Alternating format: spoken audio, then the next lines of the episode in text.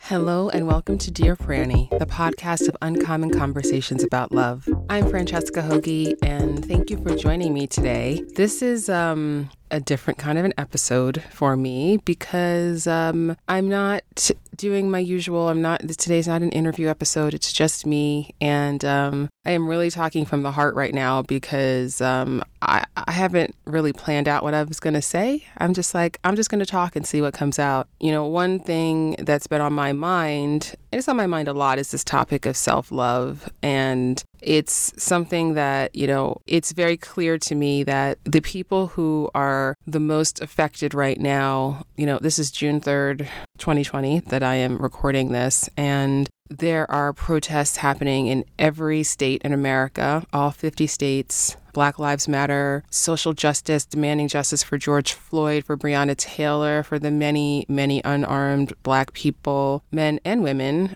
who have been gunned down, suffocated, murdered at the hands of police. We're really in the midst of an actual revolution right now happening in the U S. And of course, we're still also in the middle of the COVID nineteen pandemic. Like, you know, I'm going to look this up to read this to you because...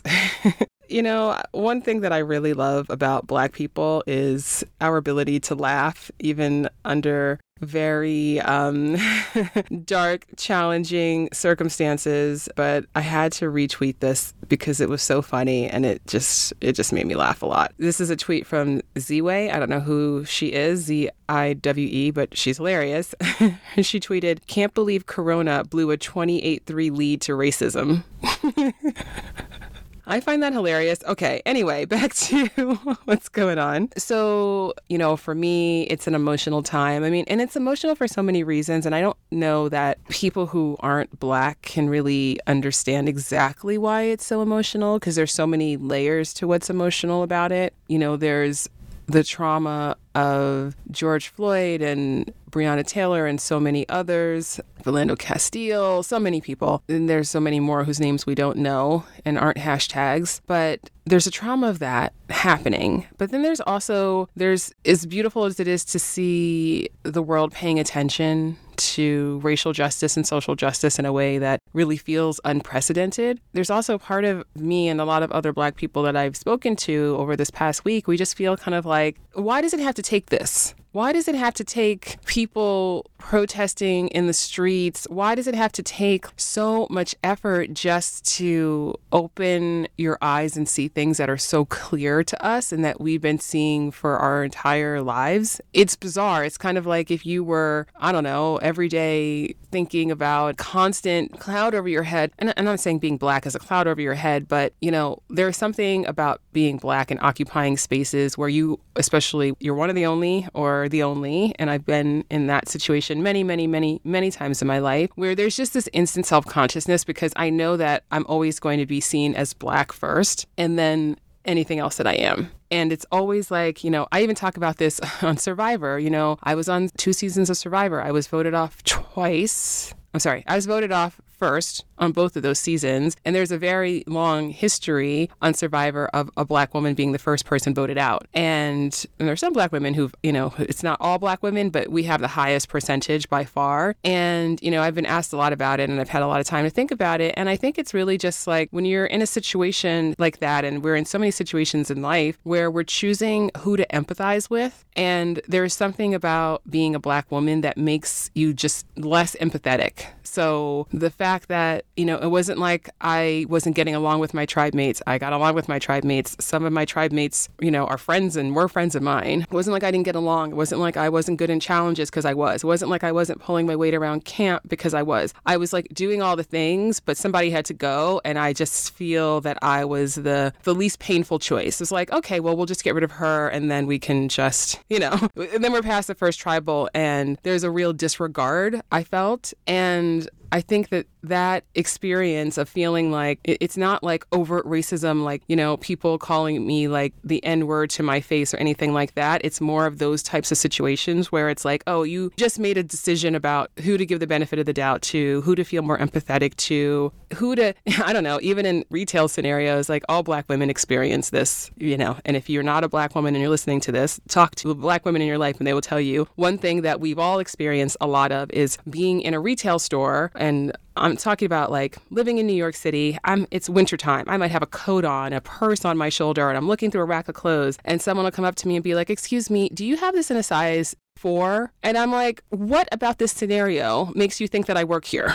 Except for the fact that I'm black. Like, there's no reason other than that. It's not like I'm wearing the uniform of the store. It's not like I'm acting like an employee. Like, how many employers are walking around with coats and purses on their shoulders, right? It's something that's happened so many times. I'm kind of rambling, but all of that is to say that part of what we are experiencing right now collectively, given everything that's going on, is like all of this coming to the surface for us in a way that we have become accustomed very often to just accepting it. Like, that's just how it is. What are we going to do? We can't get mad at every microaggression. We can't get mad at every person who looks at us and we can tell that they're not seeing us as people, you know? It happens. It's something that I've dealt with my whole life. It's something that I deal with every day when I go for long walks around my neighborhood, and I'm never not aware of the fact that I'm black. I'm never not aware of the fact that if I'm walking on one of the fancier streets in my neighborhood and I'm maybe like the only person out walking because it's a pandemic, and I have self-consciousness, like, you know, all I need is somebody to see me walking by, decide I don't belong here, calling the cops. Like, that's the kind of thought that's in my head all the time. And, you know, that's what it's like to be black in America. Anyway, so all of this is beautiful, the revolution. Don't get me started about all of the white nationalist groups, white supremacy groups that are organizing their people to go in and to loot and to destroy property and all of that, because that's happening. If you haven't seen the videos of white people, you know, infiltrating these protests and doing, you know, terrible destruction, there's even videos of cops breaking windows and, you know, vandalizing. So it's just crazy. And that's crazy. It's like, and there's still this narrative like, oh, there's these looters and these, these black people, they're out of control and they're looting. and they're rioting. And it's like, it's still that narrative. It's so frustrating. I'm not saying that there's no black people who are looting, right? Of course there are some, but that's not even, even in L A, that's not the majority of the looters, right? Not from what I've seen from the people who are going to the protests. I haven't been going to the protests. I've been supporting in other ways financially and just using my voice and my platform on social media, trying to educate people, give people real action steps as to what they can do to be of assistance. So, you know, I've been, I've called elected officials. I've emailed elected officials. I'm taking different types of action, which is something I wanted to talk about. I want to talk about self-love. This was a topic that was in my mind. I was like, okay, I'm going to talk about self-love. And then, you know, I don't know how long I've been talking, but I haven't gotten there yet, but I will. It's coming up. But the point being that what's happening right now, this revolution that we are undergoing, is so necessary because the systems that are in place that keep black people, brown people, that keep us down, keep us just starting life in this society with, forget about not even like being on a level playing field. It's like, oh, we don't have a head start. We're, we're starting from zero. We're like starting from less than zero, you know, in so many instances. And the point is not that all black people are so poor or all black people have such terrible life circumstances. But the point is that even for those of us who have more privilege, and I fully recognize that I have privilege, by the way. I have all sorts of privilege. I have able-bodied privilege. I have straight person privilege. I have educational privilege. I have economic privilege. I mean, not that I'm the richest person, you know, I'm able to live a comfortable life. I even have the privilege of being in a partnership, right? And not being single. And as somebody who, you know, was single for a lot of my adult life, I can tell you there's a real benefit to having a partner, everything being cheaper, right? And just going on my boyfriend's health insurance instead of paying for my own, so much cheaper and so much better, you know, all sorts of little things. I'm like, there really is a privilege of being in a couple in our culture. But anyway, I have all sorts of privilege, but there's still, when you really understand just things like concepts like redlining and what that has done and why, you know, you look at black neighborhoods in America, why are so many black neighborhoods in America the poorest neighborhood? And there's a reason. Like, there was redlining. That was a decision. They sectioned off these neighborhoods on a map and they said no investment is allowed to go there, private or public. And so those neighborhoods didn't get invested in. I grew up in the South Bronx, which is the poorest congressional district in America. So the very poorest congressional district in America is where I grew up. And even though we, my family, we were not living in the kind of poverty that a lot of people in my community were living in, there's still so many disadvantages to being in that system. And I had parents who were resourceful and I had access to lots of things. And I'm not complaining for myself so much, though it affected me too. And I'm only, I think, as an adult, adult, like a middle-aged adult, really still coming to terms with some of the trauma of growing up in such an impoverished community. And, you know, things that I was just so used to, you know, growing up in the seventies and eighties and the nineties, you know,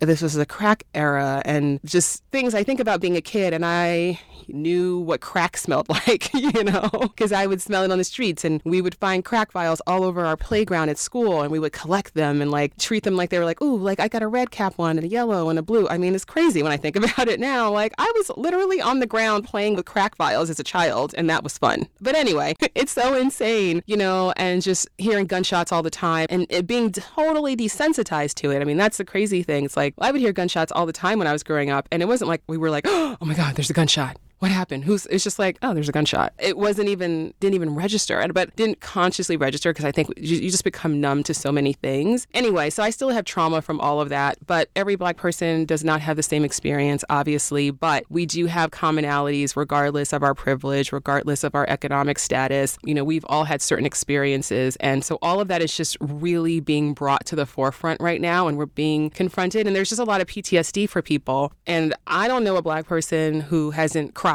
more than once in the last week, you know? So there's a lot going on, but it's an exciting time at the same time. And I truly believe that none of this would be happening right now if not for COVID, because COVID, obviously, you know, I don't have to give the disclaimer. Obviously, I'm not saying that COVID is a good thing. It's a tragic thing. It's a terrible thing. So many more lives are going to be lost from this terrible virus, unfortunately, in addition to all of the lives that have already been lost. It's just, it's terrible and it's scary. But the benefit of it has been that because we're on sort of a pause and we're not on our usual hamster wheel of life, that we actually all have a chance to absorb, you know, because think of all of the times there's an unarmed, you know, shooting, an unarmed murder by police, and everyone gets really outraged. But then it's like, all right, but now I got a meeting and I got to go here and I got to go pick up the kids and I got to get to work and I got this thing after work. And it's just easy to stay distracted with our typical overly busy lives. And now everybody's on a pause. So there's no escaping this. Right. And so I think that's one of the, I mean, I obviously I'm just speculating here. I have no way of establishing this, but it feels to me as if though this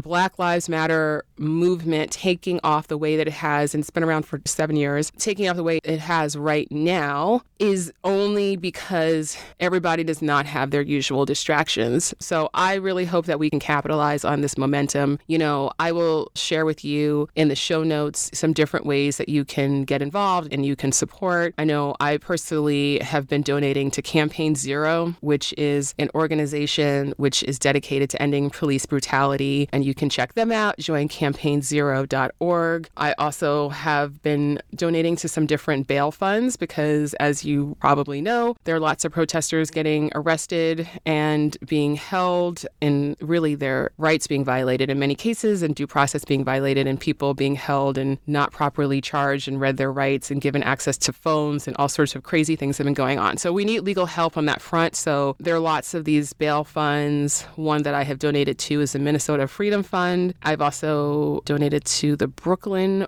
Bail Fund, though I think that they've said now, like, they've gotten so many donations they don't need any more, which is great. So there are lots of different ways to help and to support. So I'll put some links in the show notes so you can see and can support in that way. So now I'm going to wrap all of this up by talking about self-love and how I think it really applies. So this past week, as I've been thinking about everything and digesting everything and, you know, posting things on social media and retweeting like crazy, all sorts of things, just to try to, like, I don't know, hoping one of the tweets will land and somebody will say, okay, I'll take action on that. Okay, I'll click on that link or something like that. And that's great. And that's needed. But that's kind of what everyone I know is doing, right? So we're kind of in this echo chamber of all posting all the same things, which is a beautiful thing. But at the same time, I was just asking myself the question of like, well, okay, well, how can I specifically be of service? Because I can do more than just post on social media, but what does that look like? And, you know, what I really came down to was what I kind of always come back to is always the starting point of self-love, and really not in an airy-fairy way, but in a sense of really treating self-love as the action that it is. Like, it's a verb, you know, love is a verb. It's not just a feeling, and how important it is, because one thing I started saying a while ago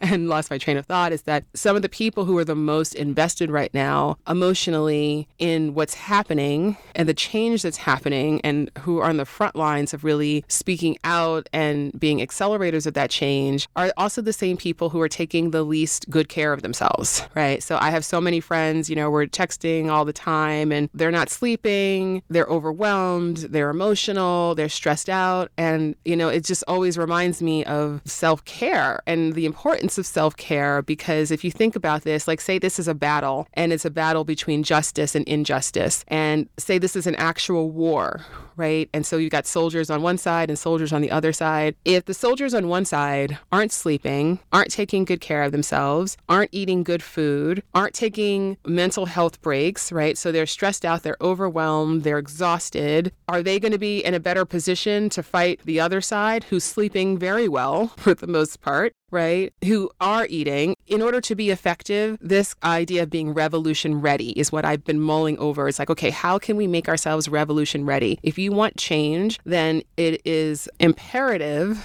I don't think I've ever used that word on this podcast before. It's imperative that you take care of yourself so you are in a position to actually be of service to other people. And if you know me and you follow me and you've heard me talk about self-love before, and I've talked about this on the podcast so often, you know, I break self self-love down into these five different elements. I call it the self-love formula. And one of those elements is self-care. And self-care, as I define it, is really about asking yourself, okay, given the situation that's going on in this country and in this world right now, given that what's happening, how do I want to feel as I navigate this? And sometimes starting with the ways that you're feeling that you don't like as a starting point. So for instance, if you're feeling very overwhelmed, maybe how you would prefer to feel is empowered or relaxed or determined, right? Or focused or strong or so, you know, whatever it is for you, like asking, really being a detective for yourself and your own life and your own psyche. Like, how do I want to feel? Feel. And then asking yourself, okay, given that's how I want to feel, the next question is, what action or actions can I take to support myself in feeling that way? And it might be, I just got off a Zoom with some girlfriends of mine, and, you know, one of them, I was asking them if they'd been sleeping, because I know that all three of them have not been sleeping because they are so invested in everything that's going on. I knew that they were not sleeping, so we were talking about it. And well, one of them said, well, I actually slept ten hours the other night. And she was like, it was the best sleep of my life. And, and we're like, oh, oh, wow, that's amazing. And she said, oh, but I realized it's because I was watching music for two hours on Instagram. I was watching verses. Kirk Franklin gospel music was like uplifting her for two hours on Instagram. And then she watched Insecure, and ha- it was a lovely episode of Insecure. And she had just given herself a break. She just had like a three hour mental break from the barrage of social media and news. And that allowed her to actually have the best night's sleep she's had that she can remember. And that's self-care. Self-care is saying, I'm feeling overwhelmed, I'm feeling exhausted, so I'm going to turn off the news. I'm going to put down my phone, right? I don't need to keep refreshing this feed. I need to actually give myself some time and some space emotionally and mentally so I can get rest, so I can have peace, because you deserve to have that. So as I mentioned, self-care is one element of self-love, but the first, I'll just go through these quickly, and I have another episode about self-love specifically where I break down the self-love formula and all five elements of it. But the first element element is self-compassion. And self-compassion is that ability to give yourself a break, to not judge yourself for your real or perceived shortcomings. I see a lot of people right now judging themselves for maybe not going to the protest because they're worried about their safety, their health. I see people judging themselves because they're like, I don't feel like I'm doing enough. I see people judging themselves because they're like, oh, I can't believe I've been so complacent all of this time. There's a lot of self-judgment happening right now. And I just want to encourage you to be loving enough towards yourself to release that self-judgment and to embrace self-compassion, because not only is it better for you and for how you feel when you embrace that self-compassion, but it's also better for the world. Because if you're staying in a place where you're beating yourself up and you're stuck in that place of just, uh, I suck, I suck, I suck, I suck, I suck, you are going to be much less likely to move forward because you're going to be so busy judging yourself in, in a shame spiral. So everyone is deserving of compassion. You are doing the best that you can with the tools and the resources and the tricks that you have. If you want to do better, then that's great and that's fine, but you have to be compassionate towards yourself right now as a way to give yourself the permission to try harder better, to do better, to educate yourself, to take new action, et cetera. So that's self-compassion. Number two is self-worth. Self-worth is really truly believing that you are worthy of having peace, of having joy, of having abundance, of having connection, of having fulfillment, right? Receiving compassion is something that you may not truly believe that you're worthy of. So remembering that I'm always talking about self-love, and I want you to think about this. I want to encourage you to think about this as a verb. So a practice of treating yourself as though you are worthy, even if you don't one hundred percent feel it yet, is a very powerful one. So self-worth is one of those things that's very tricky. It's very sneaky. So I really encourage you to reflect on what your belief is in your worthiness of whatever it is that you are striving for right now. And then the next thing, the third, is self-validation. And that's the ability to give yourself credit. So the only way that we gain confidence in life is by doing things that are hard and then acknowledging the fact that we did it, right? So we did it. We're like, oh, wow, that was hard. Maybe I didn't do it perfectly. Maybe I want to do it better next time, but at least I tried, right? So that validation is powerful. And again, you're training yourself. When you treat yourself with that love by giving yourself that validation, it helps to build confidence. It just strengthens that muscle and makes this easier and easier and easier. And then we have self-care, which I just discussed and what I really wanted to highlight today. And then self-gratitude is the last one. And self-gratitude is when you can really be grateful for the person that you are. So it's moving beyond, this is what I have, this is what I've done. It's amazing and powerful to be grateful for your accomplishments. It's amazing and powerful to be grateful for your health, for your material possessions, for your creature comforts, for the relationships that you have. It's amazing. It's powerful. Love and gratitude, they are very, very, very similar vibrationally. So work on one. It amplifies them both, I promise. But what I'm talking about specifically in the context of self-love is being grateful for the person that you are. If we stripped away your beautiful self, your beautiful physical form, if we stripped away your lovely possessions, your great job, your accomplishments, the essence of who you are, really tapping into that and finding ways to be grateful for that. So So maybe it's your open-heartedness, your resilience, your generosity, your determination, your silliness, your passion, whatever those things that really make you, you. Finding one of those things to really focus on and be grateful for, that is an act of love towards yourself. So if you are still listening to this,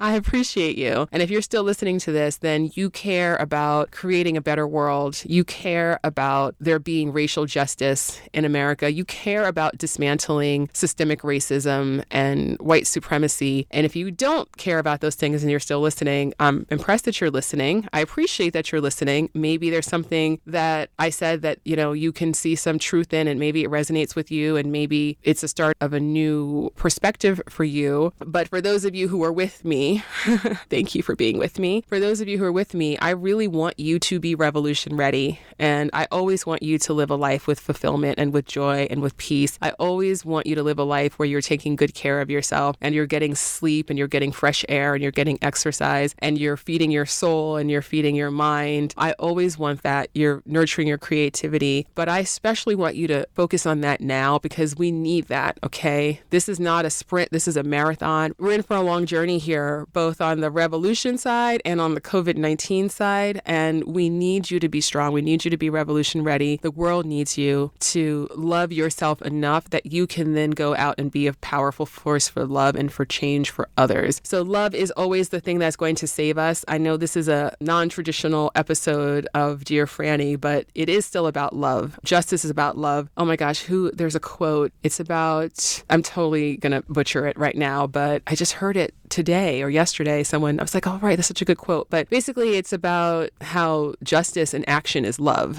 you know? So justice is love, and equality is love, and revolution is an act of love, because, hey, listen, when you're not getting it right as a people, as a society, as a world, it's up to us to change it and to make it better. So hopefully that is what's happening right now. Hopefully that you are energized for the fight, and hopefully you are taking time to tap into the love that is inside of you always and spread that out as much as you can and receive it from other people, because you deserve that. And that is what I want for everyone on this planet. Planet. I want love. I want love for us all, starting with love for ourselves, because that in and of itself would change the world. Imagine if everybody felt worthy of being, right? Just who they are because they are, and they didn't absorb all the bullshit that the world tells us that we got to be this and that and the other to be worthy, it would be a very, very, very different world if everyone truly loved themselves and truly felt worthy. So that's the world I want to live in. So another reason to work and to focus on loving yourself is that it's an amazing way for you to model that for other people. And let's be contagious with love. Let's be contagious with self-care. All right. That's it.